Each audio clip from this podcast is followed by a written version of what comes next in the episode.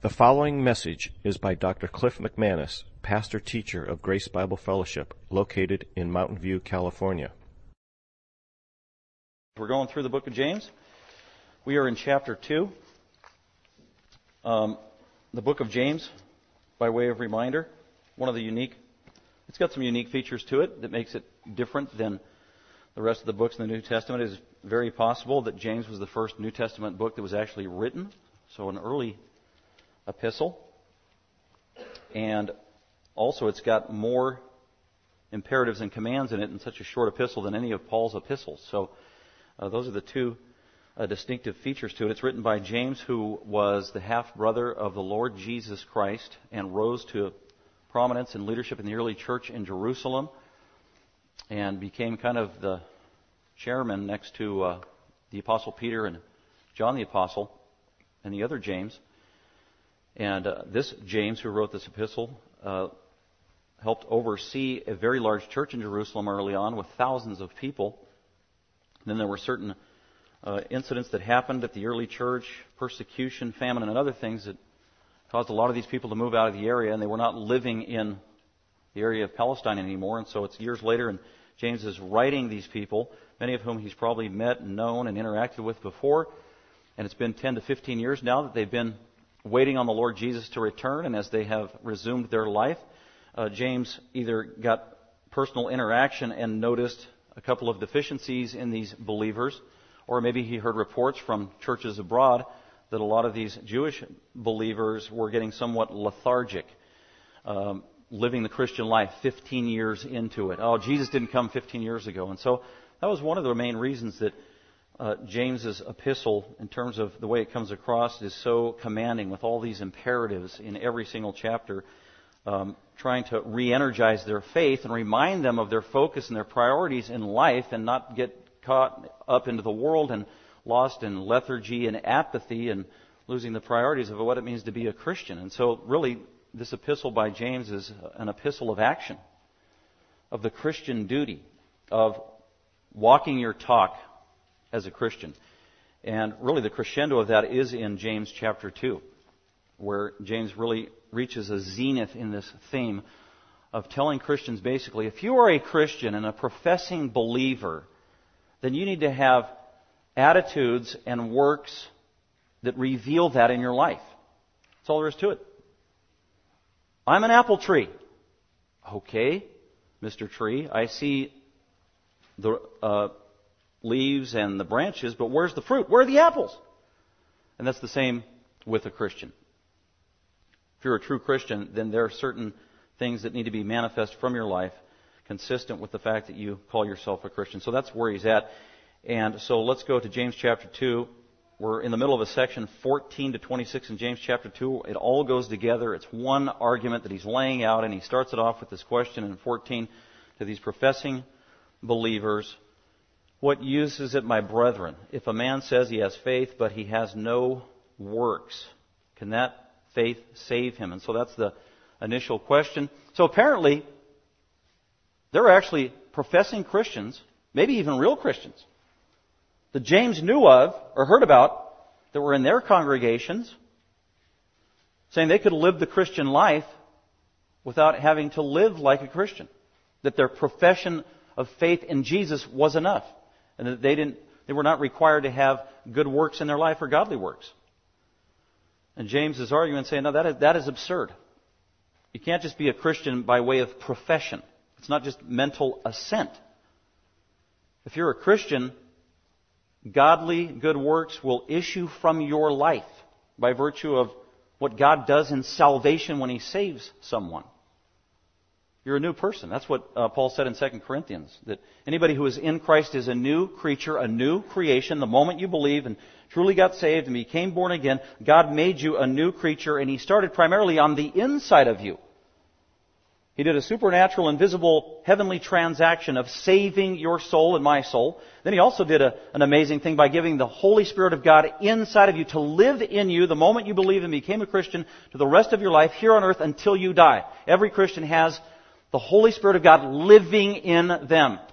Romans 8 says clearly The Spirit, the same Holy Spirit of God that helped create the universe out of nothing, the same Holy Spirit of God that raised Jesus from the dead, that's power, isn't it? Lives in every Christian. And as a result, the Spirit of God is going to produce godly works in your life and good fruit. Guaranteed, that is the promise of God. The problem is, as human beings, we can't see people's hearts. We don't know people's hearts. Only God does, right? So we don't know motives. We can't see intentions. We don't, we can't see invisible supernatural transactions that happen in the human heart at the time of salvation and justification that God does. The only thing that we can see are the byproducts of human behavior in attitudes, words, and actions. And those are the works or the fruits of your heart that, that James is talking about. By the way, everybody produces works and fruits. Right? Everybody does. You're either an apple tree or a sour lemon tree. You, you got fruit. It's either a sweet savor to God or it, it stinks. And the issue is your heart. Jesus said, out of the heart, the mouth speaks. So that is the theme that James picks up on here. And basically in verse 14 he says, if you're a professing Christian, you need to have a manifestation of true works in your life. And so he talks about, he wants to develop a discussion on what true saving faith is, because James argues there is counterfeit faith. He calls it dead faith two times in this passage. He calls it useless faith one time in this passage. And he wants to develop what true saving faith is supernatural faith that comes only from God, and that's why the title of the sermon is The Nature of Saving Faith, the nature of true faith, the nature of supernatural faith that only comes from God. And I came up with just four principles summarized in verses 21 to 23. So let's go ahead and look at, uh, we'll pick up on the last three points of James, of what he's trying to say about the nature of true faith. And he argued 14 to 20, one of his themes there, that it's not just believing intellectually, it's not just believing that God exists because even demons believe that God exists but they don't have godly works to go along with their faith or belief they have in God. It's more than that. True saving faith has to have godly works that issue from that faith to validate that faith as being true and legitimate and not uh, a facade or not being demonic or of the world. True faith. And so, by way of illustration, he's going to refer to two Old Testament saints that were godly people who were saved by faith, and as a result of being saved by grace through faith, their life was characterized by godly works after they got saved and that would be Abraham and Rahab. And so we're looking at the example or the illustration of Abraham, who was a man of faith, but also lived a life of godly works issuing from his life because he was saved. So let's go ahead and look at 21 to 23. And I'm just going to read that section there where he uses Abraham as an example. I'll actually go down to verse 24. And most of your Bibles, uh, the NIV says righteous in verse 21. Uh, the rest of your Bibles probably say justified. I'm actually going to read it with the actual Greek word in there. I don't want to translate it. I'm going to transliterate it. Well, why are you doing that? Well, actually, the New Testament has plenty of words that aren't translated. You just don't know it. For whatever reason, when they translated the Bible, there are some Greek words they chose not to translate. They left them in their Greek form. For example, baptize. That's the Greek word. And they chose, for whatever reason, they didn't choose to translate it. Because they could have translated as dunk, is what they should have done. But they didn't. Another one is angel. They decided not to translate it. That's the actual Greek word. The translation for angel should be messenger. They didn't do that. I don't know why they did that. Uh, amen is a transliteration from Hebrew. It's a transliteration from Greek, and they chose not to translate that. They left it in its original Greek language. Amen, which just simply means yes, it is so. Alleluia is another one that they didn't translate, they transliterate it. So I'm going to exercise some liberty here, and I'm going to transliterate the Greek word in 21 and not translate it until later. So, uh, James goes on, Was not Abraham, our father, edikaiote by works, offering up Isaac his son on the altar? You see, that faith was working with his works, and as a result of the works, faith was perfected or matured. And the scripture was fulfilled or enhanced, which says, And Abraham believed God, and it was reckoned to him as righteousness. And he was called the friend of God. Verse 24, you see that a man is edikaiothei by works and not by faith alone. Hopefully that helped you and not confused you. But I was trying to make a point that follows up on our last two Sundays. So let's go ahead and look at uh, the four truths that I want to highlight. The first one we already covered, and that's verse 21, where the nature of true saving faith has remained constant since creation. In other words, human beings get saved the same no matter what period of history you live in. Adam and Eve got saved the same way we do, by grace through faith in the Word of God revealed to them as sinners. And then here uh, in this passage, especially in verse 23, where in chapter 2 of James, he says that Abraham believed God and it was reckoned to him as righteousness. That's out of Genesis 15:6 and Romans that reiterates this truth that Abraham was saved by grace through faith apart from works. Abraham was not saved by obeying laws in the Old Testament. Abraham was not saved by agreeing to get circumcised in Genesis 17. Abraham was already saved when he agreed to do the works of the law of circumcision in Genesis 17. So you're not saved by works. Nobody was in history. Noah was saved by grace through faith. And that's what Hebrews 11 is all about. They were all saved by grace through faith just like we are. Point number one. Saving faith has remained constant since creation. It's not going to change. It's always going to be the same. That takes us to point number two, and that's that saving faith produces godly behavior, verses 21 and 22. True saving faith produces godly behavior. It is inevitable that uh, good works, godly works, are going to issue from the life of somebody who is truly born again. And this is his argument here. That's what he's saying. Abraham. By the way, if you, you know, if you were a Jew, all throughout history, and you'd say, who was the greatest Old Testament father? You'd probably say Abraham if you were Jewish.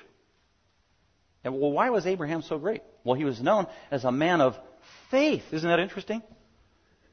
They wouldn't say, oh, Abraham, he was known as a man of works. They didn't say that. It was Abraham was the great father of faith. He was a man of faith. And that's exactly what Hebrews 11 says, is it showcases Abraham as the great man of faith, the great patriarch of faith. So he was a man of faith. James believed that Abraham was a man of faith. But James also takes a different perspective here and highlights that not only was Abraham a man of true saving faith, he was also typified in living his life by godly behavior or good works. And that's his point here. Because all he's saying is his point number two, that true saving faith produces godly behavior. You can't be a true Christian and have zero good works in your life. You can't be a Christian and live like the world the rest of your life. You have to stand out. You have to be different. You're going to stand out and be different by virtue of your attitudes, your words, and your works that God produces in your life. That's all he's saying. So James is really pointing the finger at these people in these congregations who are saying, "No, I don't need good works in my life. I can live like the world. I just, I got to, I believe in Jesus, and that's all I need." No, that ain't good enough. But Abraham, the great man of faith, was also known by godly behavior. Well, what was the godly behavior that he did in his life by way of illustration? Well, he says one of the prime examples that Abraham did as an act of faith that uh, is just actually mind-boggling when you try to think about it and wrap your mind or arms around this thing. It's incomprehensible to me as I was reading through this again this week. Wasn't that Abraham, our father, validated, vindicated that he was a true believer, by his works that he did in his life. For example, specifically, that one time in his life where he offered up Isaac, his son, on the altar. Okay, I want you to go back. We, we looked at it briefly. I want to do it one more time. Go to Genesis 22. We have got to look at this story. Absolutely amazing.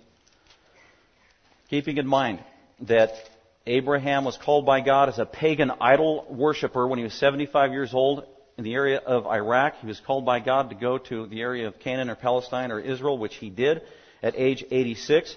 He had been getting 11 years of spontaneous revelation from God, either through dreams, visions, and audible verbal words from God.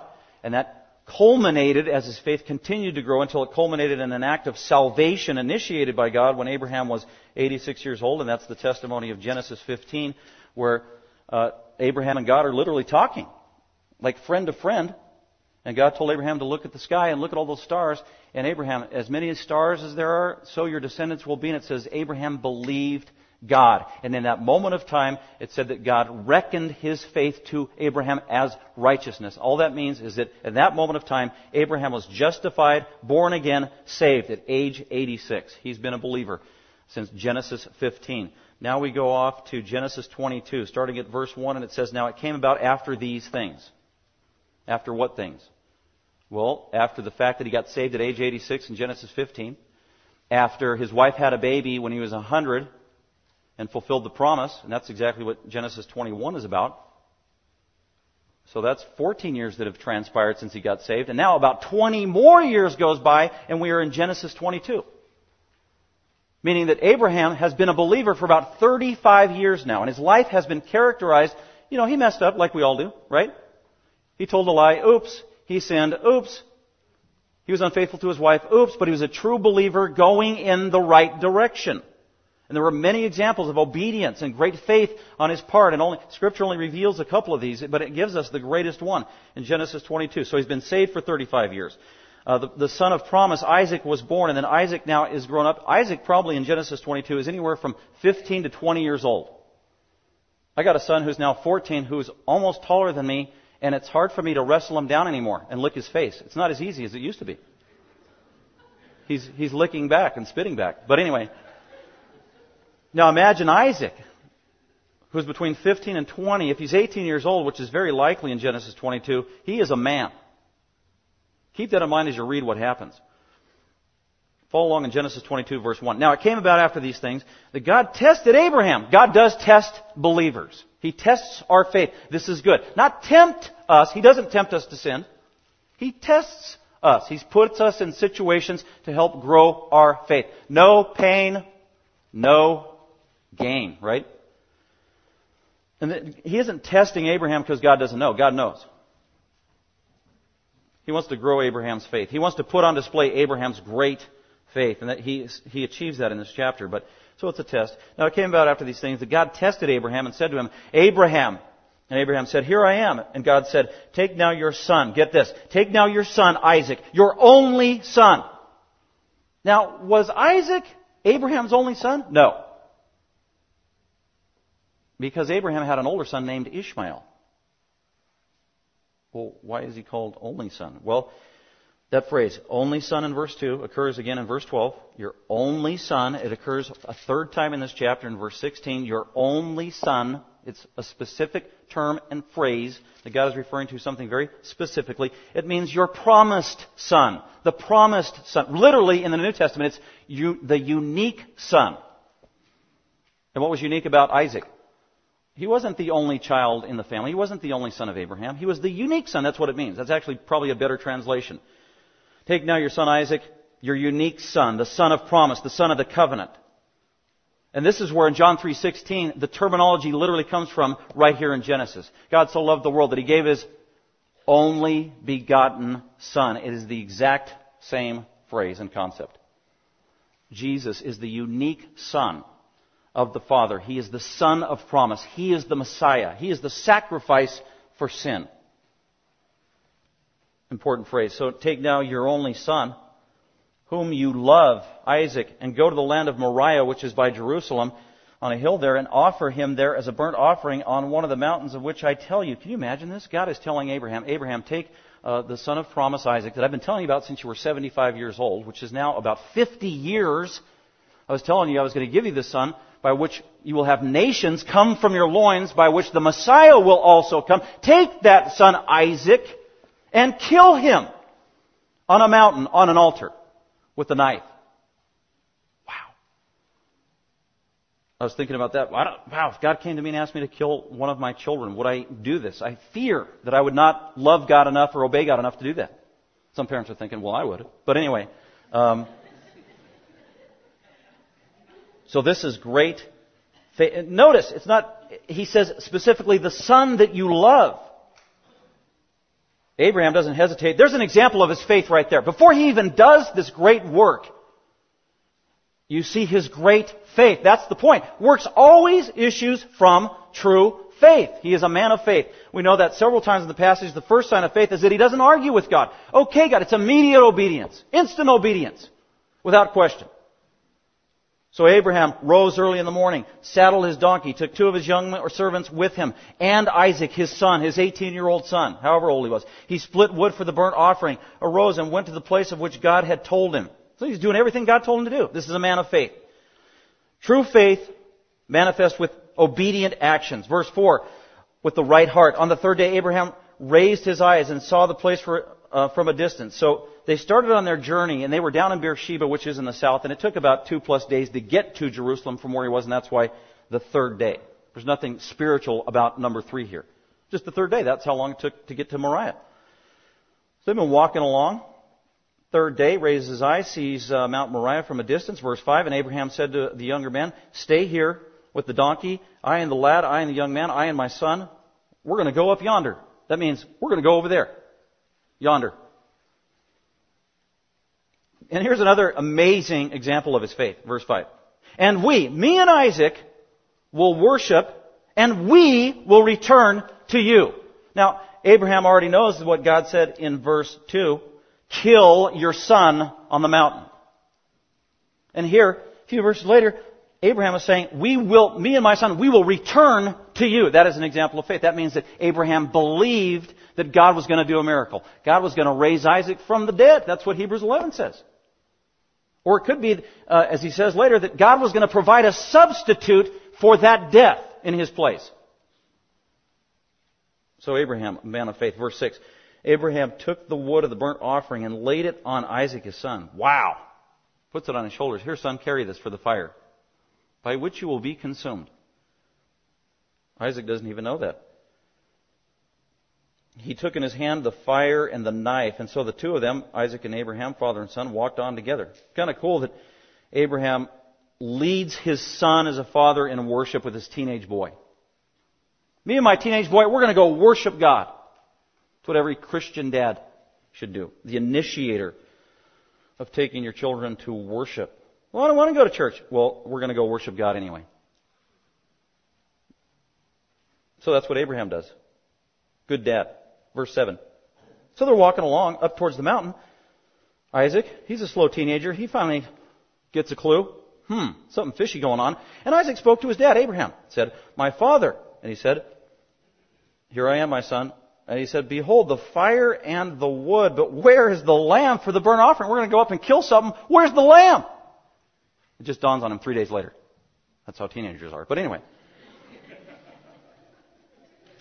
Verse 8. Abraham, and here's another amazing example of faith. Abraham said, God will provide. The Hebrew for that is where we get Jehovah Jireh. God will provide. God is the great provider. You have a need in your life? God will provide if you know Him. God will provide for Himself or He sees. God literally sees. He sees your need and He will meet your need if you're a child of God. Isn't that great? It's His name. The God who sees, the God who meets the need, the God who is the great Yahweh provider, Jehovah Jireh. Yahweh Jireh, literally. God will provide for himself the lamb for the burnt offering, my son. Isn't that amazing? So on the one hand, Isaac believed, or Abraham believed that Isaac would be raised from the dead. And then, in, somehow, maybe by way of revelation, Abraham knew that God would provide a sacrifice as a substitute. God will provide. So the two of them walked on together. That was a, a, good answer for Isaac. He was content. Verse 9. Then they came to the place of which God had told him. Abraham starts building an altar. This probably took a while, by the way. Son, pick up those stones. And they're building this altar together, the place of his death. And Abraham built the altar there. He arranged the wood, gets the fire going. It's flaming up. And get this. And then he bound his 18 year old son Isaac. I wonder how that went. I wonder if Isaac resisted, if he fought it, if he just I have no idea. It doesn't tell us. Abraham maybe had a wrestling match on his hands, but he came, dad came out on top. He bound Isaac, laid him on the altar on top of the wood. Wow. Abraham stretched out his hand. He's got the knife and he's ready to plunge it into his son and kill his son. And people would question, what kind of God would ask Abraham to kill his beloved son? That's why people impugn the Old Testament. They impugn the character of God, calling him a, a, God of anger and of wrath. Was this immoral of God to make this requirement? Absolutely not. Absolutely not. God determines what is right and wrong. If God issues a decree, it is right. It is holy, it is the just thing to do. And it is beyond comprehension. Uh, human ethics, or ethics doesn't start with human understanding. Abraham stretched out his hand, he's got the knife, he took the knife, ready to slay Isaac. He's ready to thrust it, and all of a sudden, a miracle. Verse 11, the angel of the Lord called to him from heaven and said, Abraham, Abraham. And he said, Here I am. And he said, Do not stretch out your hand against the lad and do nothing to him. For now I know that you fear God, since you have not withheld your son, your only son, from me. Then Abraham raised his eyes. He looked up and behold, supernaturally, Behind him is a ram caught in the thicket by his horns. And Abraham went, took the ram, offered the ram up for a burnt offering in the place as a substitute for his son. Isn't that amazing? Everything about the true nature of sanctification or salvation that God provides for sinners is in this beautiful story, this real story, this historical story. That we deserve death. We deserve to be killed for our sins. But God is gracious. He loves sinners he initiates salvation. He is on a rescue mission. He requires death for our sins, but instead of killing us, He's going to kill even someone better than us, a perfect substitute in our place. Jesus, the Lamb of God. Isn't that awesome? That's what this story is all about. And this is a true historical account of the nature of God and how He saves people. But there is the great act. That was a great manifestation of Abraham's faith. He put his faith into action by all of those obedient works leading up to that one amazing one of being willing to plunge the knife in his very own beloved son. So let's go back to James chapter 2. That is the foundation in the background for James 2, accentuating this great act of faith shown through works that Abraham did after having been saved for 30 plus years. The point being that saving faith produces godly behavior, just as manifest in Abraham's life. This is true also all throughout the Bible. If you're a believer, you will produce good works in your life because the Holy Spirit of God is trying to produce good works in your life, and He will be successful. So look back at your life. How long have you been a Christian? And go back into your life. Examine yourself, like Paul says in Corinthians, and, and see what God has done in your life. How has He changed you? It starts there. A lot of people have great testimonies. God instantly changed me. I used to speak this way, and I used to think this way, and He changed me and made me a new creation. And ever since then, uh, good works have been issuing forth by the grace of God through the power of the Holy Spirit in obedience to Scripture. It's, it's all of God. It's the nature of being a Christian. Being a true Christian requires, demands, and will bring about good works in your life. Uh, I do want to just look at a couple of passages. Look at uh, in Matthew back there at the beginning of your New Testament, Matthew chapter 3.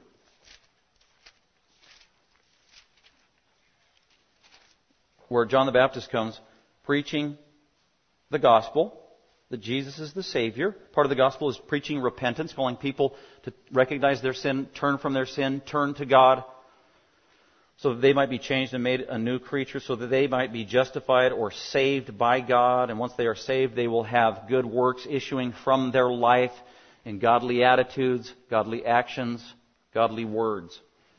John the Baptist knew this was basic, true religion since Genesis chapter 2. And so, John, the prophet that he was, the preacher that he was, his message, real simple in Matthew 3, verse 2, he says, Repent. Repent, for the kingdom is at hand. And then uh, verse 5, he's in Jerusalem preaching by Judea. Everybody's coming around. They're hearing John the Baptist. They're coming out. They're intrigued. They're listening. They're hearing the message. Uh, many were wanting to, it's like really an altar call, and they're coming forward and they're getting in the river and they want to be baptized and they're saying they want to be blessed by God and turn from their sin and be saved. And that's what's happening. Verse 6, and they were being baptized by him in the Jordan River. And so this long line, all kinds of people from the city coming out getting baptized by John the Baptist, heeding his message. Verse 7, but when he saw, so he's got all huge crowds. Every preacher would be excited, or every evangelist. Look at all the crowds, look at the number, let's count heads. How many people we got here? Oh, look, we even got the, the Sadducees and the Pharisees, all of them. Together, they are here too. Well, that is exciting. John the Baptist did not get excited about that. Look at verse 7.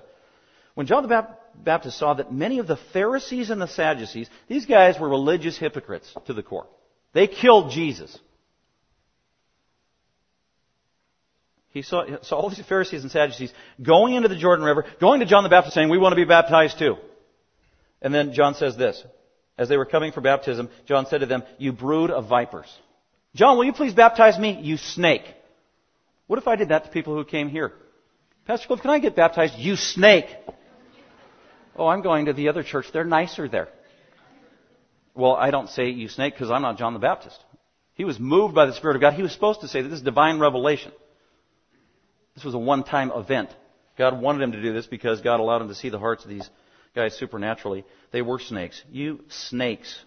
Who warns you to flee, to flee the wrath to come? Here's the key in verse 8. Therefore, bring forth, you Pharisees and Sadducees, you hypocrites.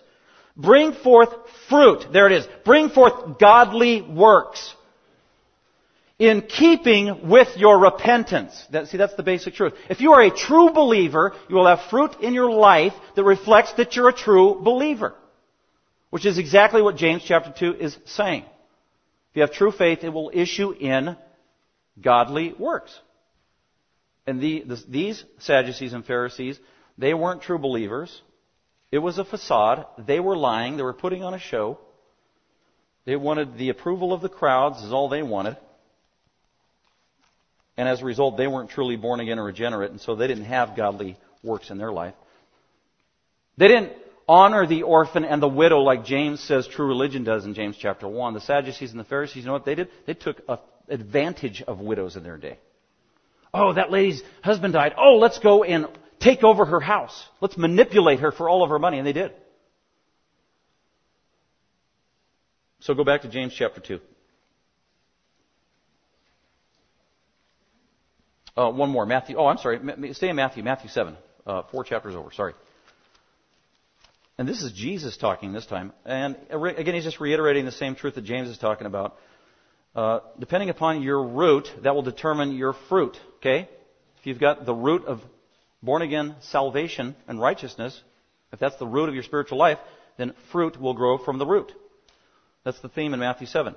Uh, starting in verse 15, Jesus says, Beware of false prophets who come to you in sheep's clothing, but inwardly are ravenous wolves. Notice inwardly, what they're like inwardly. That's the root. The root of these unbelievers is rotten to the core. And because their root is rotten, their fruit will be rotten. Verse 16, you will know them by their fruits. See, every person produces works in their life. Every person produces fruit. Is it good fruit or rotten fruit? That's the point. Is it good fruit or rotten fruit is based on whether it's a good root or a rotten root. Grapes are not gathered from thorn bushes, nor figs from thistles, are they? Even so, every good tree bears good fruit, but the rotten tree bears bad fruit. Verse 17, what he's saying is every Christian will produce good fruit, every unbeliever will produce bad fruit. That's just the way it is. That is a spiritual reality and truth. It's a spiritual law that cannot be changed. It's irreversible. Okay, now we can go back to James chapter 2. Saving faith produces godly behavior. By the way, um, that verse there, Abraham was uh, validated. Abraham's faith was validated by the works in his life as he offered Isaac up on the altar. Verse 22. You see that faith was working with his works. See, that's the issue. Verse 22. Faith was working with his works. It's kind of interesting. In Hebrews 11:17 it says, "By faith Abraham offered up Isaac." Wow. So even the good works that we do, we do them by faith. We have a supernatural source. Supernatural faith is the fuel to the good works that we do. An unbeliever doesn't have supernatural faith that God gives them. So faith and works are inseparable. And there are religionists and even professing Christians who want to separate the two. And those that try to separate, they just want works and don't emphasize faith, those are legalists. And then the others who just want uh, faith and they don't want works, those are the antinomian easy believism people. Those are two extremes. And James is saying, verse 22, no, faith was working together with his works. They go together. Faith comes first, and then works always follow, and they work hand in hand, and they are absolutely inseparable. And that's Ephesians 2, 8 through 10. Same thing. God saves us by grace through faith to do good works for His glory. And then he goes on, uh, verse 22, you see that his faith was working with his works, and as a result of the works, faith was perfected. His, Abraham's faith was literally matured, or revealed, or it reached a maximum point in his life over the course of 30 plus years. His life was just filled more and more with good works, and this was the pinnacle of godly works in his life when this incident happened. And that's what's going to happen in, in our life as you're a believer. As you grow and keep growing the life of sanctification, You're going to have works issuing from your life more and more by the grace of God and the Spirit of God. So that you could say the same thing. Over the course of your life, your faith was matured, it was perfected, it was filled up. The end of verse 22. So saving faith produces godly behavior. Uh, and God does that over time in our life through the process of sanctification, here and there, little by little. Again, it's the direction of your life, not the perfection of your life. And so, a word to encourage parents as you're raising your children in the faith. You know, a lot of parents. I was a children's pastor for quite a while, and I one thing that concerned me was when parents used to say things like, "Well, I don't know if my three-year-old is born again yet. I don't know if he's born again." Your three-year-old? Are you wow? I, in my opinion, I think that's impossible to determine. He probably acts like a three year old, doesn't he? Uh huh, that's what I suspected. So, the point is, you, God has given you a seed, and our children are like seeds, and we, by the grace of God, we want to plant the seed, protect the seed, nurture the seed, and then it's growing like a tree. Your children are like, even the Old Testament says that. They're olives, olive trees, and oak trees, our children. And when they're in your house and growing up around you, we want to protect them and nurture them and give them the water and uh, keep the bugs away and give them fertilizer and everything else and, and guard them and love them and breathe carbon monoxide on them. They love it. And they give us oxygen. But the point is, if you're, I got four kids, so I got four orange trees in my house. And they look like, they're different sizes, by the way. Not one of my four orange trees has all luscious, perfect oranges yet. It's too soon. Branches look good. Got some nice green leaves. But it's by God's grace and His promises and prayer and faith, trusting that we have raised them in a pleasing way to God, that at some point in their life they're going to transition where our faith becomes their faith. And usually that doesn't manifest till later in their life when they become a little older or maybe an adult or you're still waiting. So parents, don't get discouraged too quickly, too easily, too fast with your young children when they're acting like three year olds or teenagers. Maybe the branches there, that the, maybe, or maybe the orange fruit is green. Let it grow. Don't pick it off too soon. It's sour when it's green. Let it grow. Let it mature. Let it become ripe. And that's with time. And so you've got to be supernaturally patient as a parent. Um, because we're, we're praying for that godly, those godly works and that godly behavior, but we've got to be realistic in our expectations with our own family, our own children, and those around us. So let's go on to point number three. After number two is saving faith produces godly behavior. Saving faith is taking God at His word. You can't get saved with human faith. You can't get saved with dead faith. You can't get saved with useless faith. You can't get saved with superficial faith. You can only be saved by supernatural, God-given, saving faith. Man, when I hear that, I have one question. Where does that faith come from? Because I want it. Well, Scripture tells us. And so the verses I put down there, I put verse 23a. Saving faith is taking God at His word.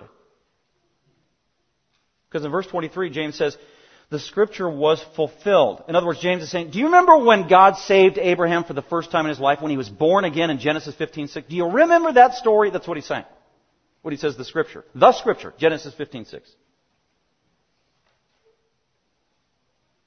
This is consistent with when Abraham got saved the first time. He's acting like a saved person.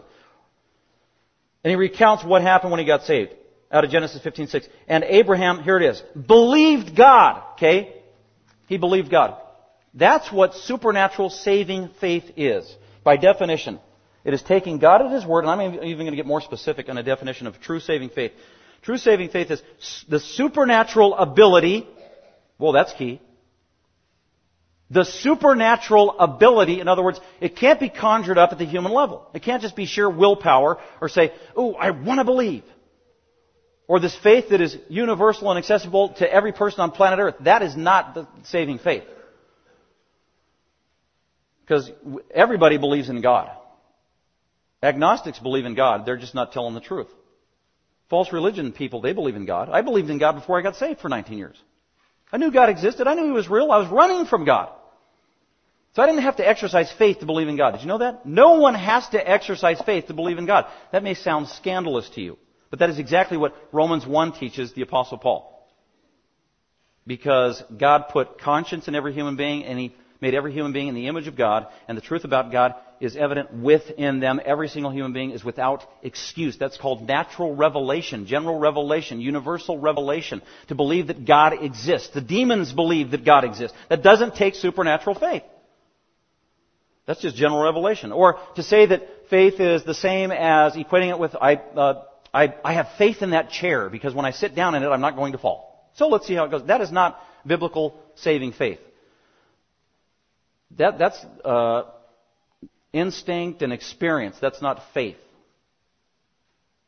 But biblical faith is trust in a person. That's the difference. In a person. There is personal intimacy there. And it's supernatural, which means it comes only from God. Saving faith is alien to us as humans. The reformers used to talk about alien righteousness, a righteousness we received that was not our own. There's also alien faith. We get faith that is alien to us, it is not our own.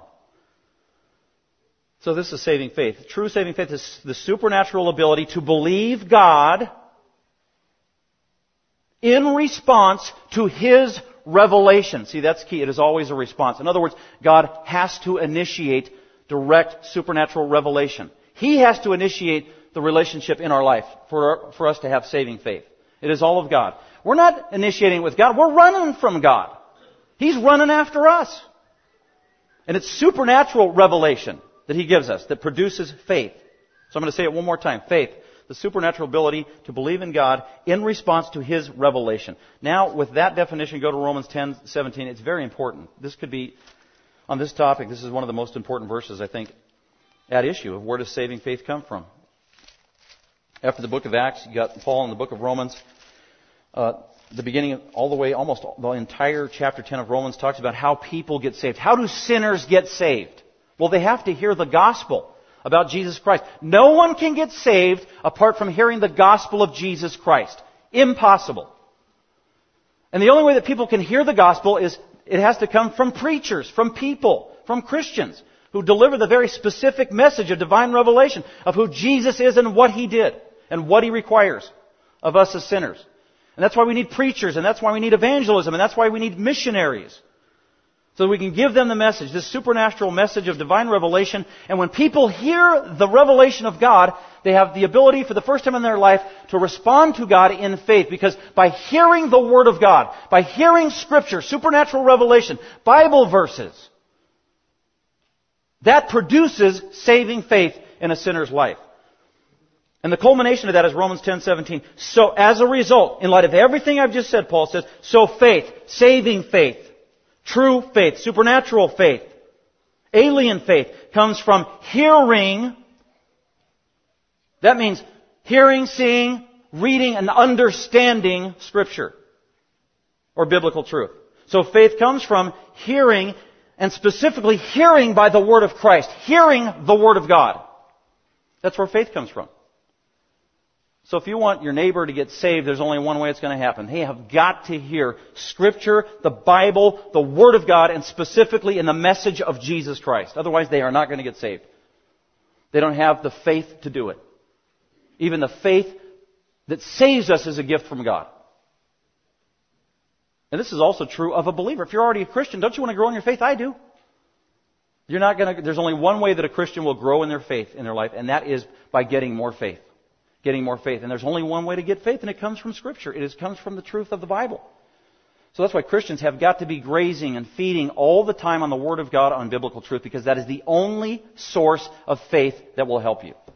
You go two weeks without your nose in the Word of God, you skip church a couple of times, and then you feel down in the dumps and, oh, I'm in a valley, and I'm really dry, and I'm whatever, and I'm depressed. Yeah, well, you're depriving yourself of spiritual food that God wants to give you to produce supernatural faith in your life. It's the only way a Christian can grow.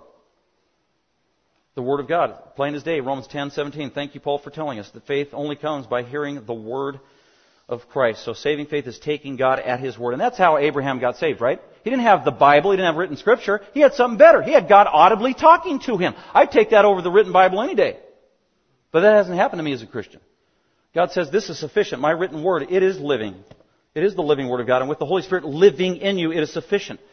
But God was literally speaking to Abraham over the course of 25 years, or 14 years, when Abraham finally got saved in response to everything he heard from God through divine revelation.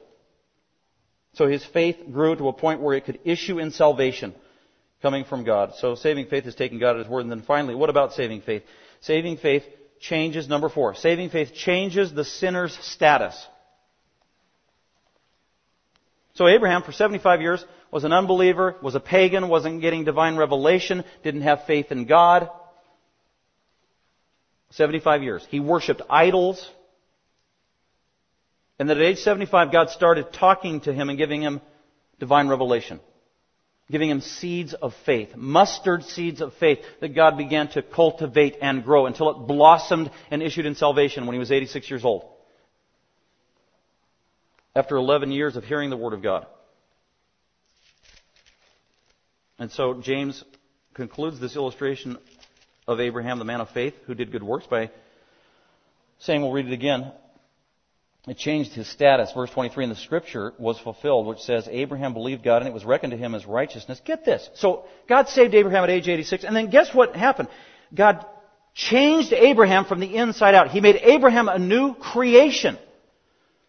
Because of Abraham's supernatural faith, God looked down as the judge and said, Abraham, from this day forward, you are totally clean. You are totally forgiven of all your sins, past, present, and future, because your faith in response to me. Totally forgiven. You are totally just. You are totally righteous before me as the judge of the universe. When you die, you will be transported immediately into the presence of holy God for all eternity. That's what happened when he got saved. Not any different than when, how, what happens when we get saved. So his status was changed. It's like when two people get married. And just before the pastor guy says, you may kiss the bride, they, they aren't married. Their status, they are single people. And they're just by a pronouncement, a legal pronouncement, you may kiss the bride. They kiss, voila, all of a sudden they are one flesh, they are married before the eyes of God. Isn't that amazing? By a pronouncement. That's what God does at salvation. He makes a pronouncement. You believe, you are saved. You are righteous. So our status instantly changes. At that moment, it's called the moment of justification. Where God, up in heaven, as the judge, decrees that we are now righteous by virtue of our faith in the gospel. And our status instantaneously changes.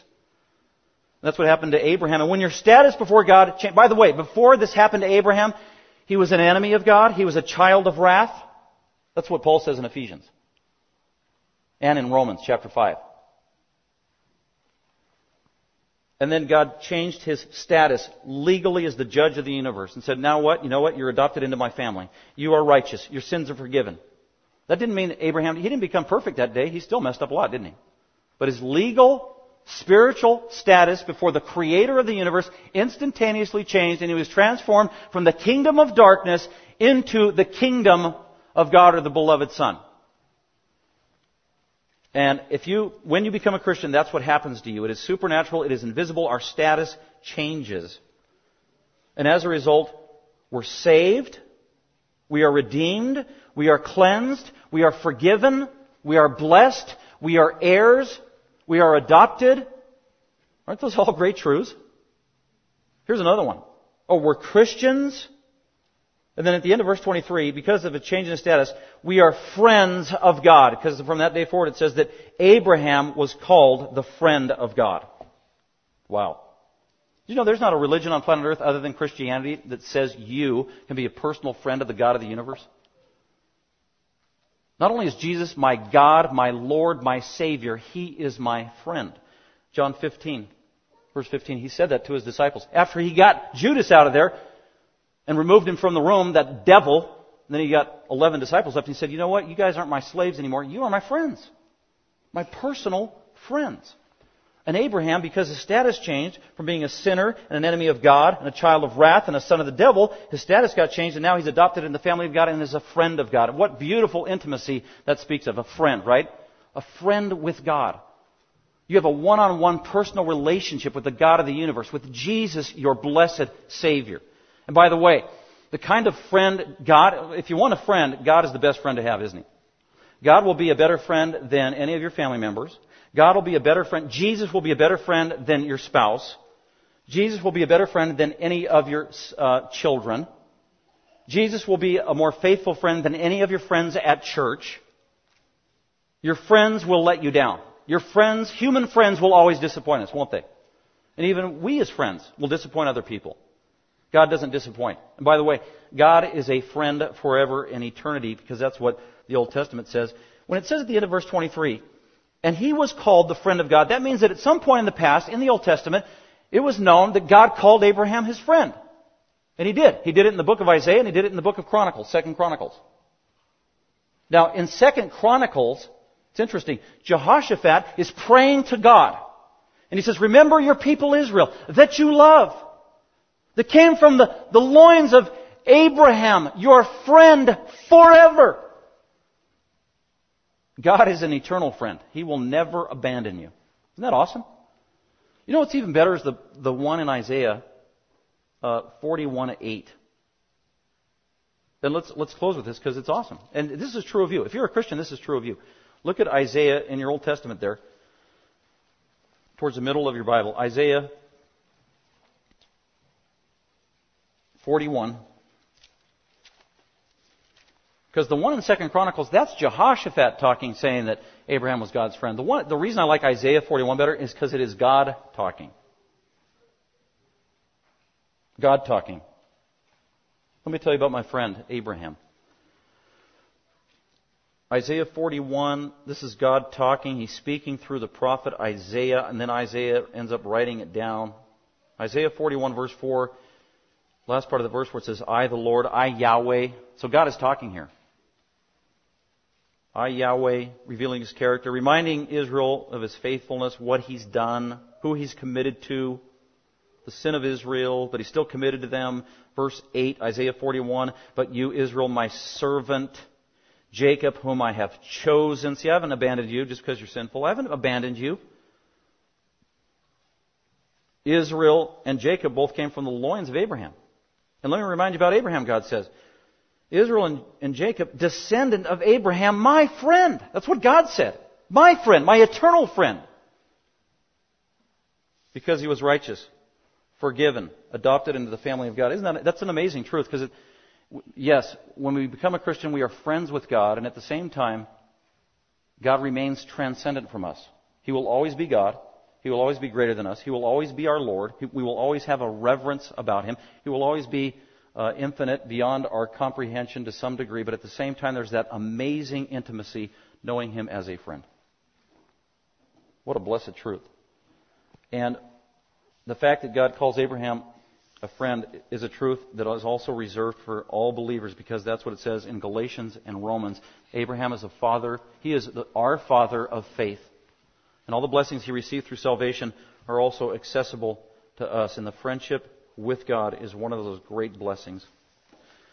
Well, with that, in this great challenging passage, I just thought here's some closing thoughts to maybe work on in our own lives, asking God to help us in light of these truths that every true Christian should have godly behavior and fruits in their life.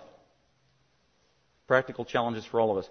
It begins by examining yourself, like Paul said. Examine yourself to see whether you're in the faith. Or, in the words of David, who prayed in the Old Testament, search me, O Lord, search me. So examine yourself, and then the second point is a corollary to that. Examine yourself by depending on God and ask God to examine you. Ask God to examine me in my prayer life, just like David did. God, examine me, search me. Expose my sin, my shortcomings, my weaknesses. Help me. Use me. Glorify you through my life. God, help me. Number three, what else we can do? Ask the Holy Spirit in you to provide good, uh, to produce good works. We can't do any good works apart from the help of the Holy Spirit, right? He's our helper. So we literally need to talk to the Holy Spirit. When was the last time you talked to or prayed to the Holy Spirit? Holy Spirit, help me. Stir up your spirit in me. Clean up my insides. I'm sorry that I am such a lousy host of this body for you, Holy Spirit. God, forgive me. Spirit, produce good works in my life, starting with good attitudes, love, joy, peace, patience, goodness, kindness, gentleness, faithfulness, self-control. So ask the Holy Spirit. Uh, number four, grow in faith. How do you do that? Take in God's Word. Take in God's truth. Read the Bible, listen to the Bible, listen to sermons, go to Bible study, go to Sunday school, take in the Word of God, meditate on Scripture, write it down, memorize it, go to Awana, put verses all over your house, in your mirror, on the bathroom. Take in the Word of God. That's where faith comes from. That's the only place it comes from. Grow in your faith. And then finally, as you see God working in your life, allowing you to grow and producing good works in your life, give all the glory and praise and thanks to Him, right?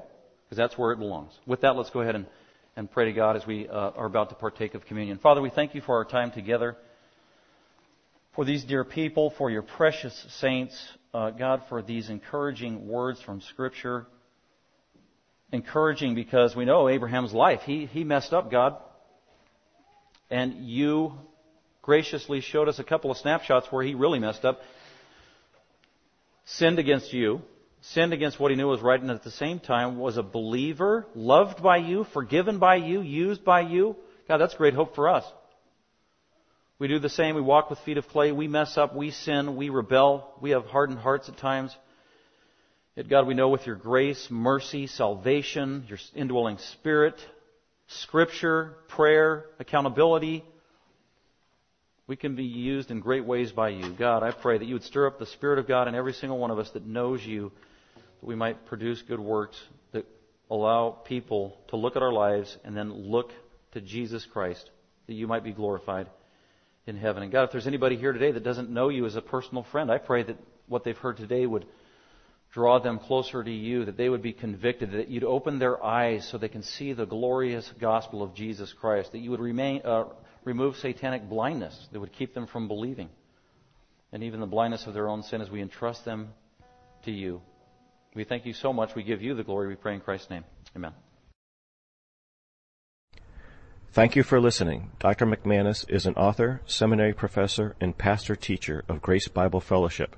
For more information about Dr. McManus, other messages, or resources, please visit gbfsv.org or call us at 650 630 0009.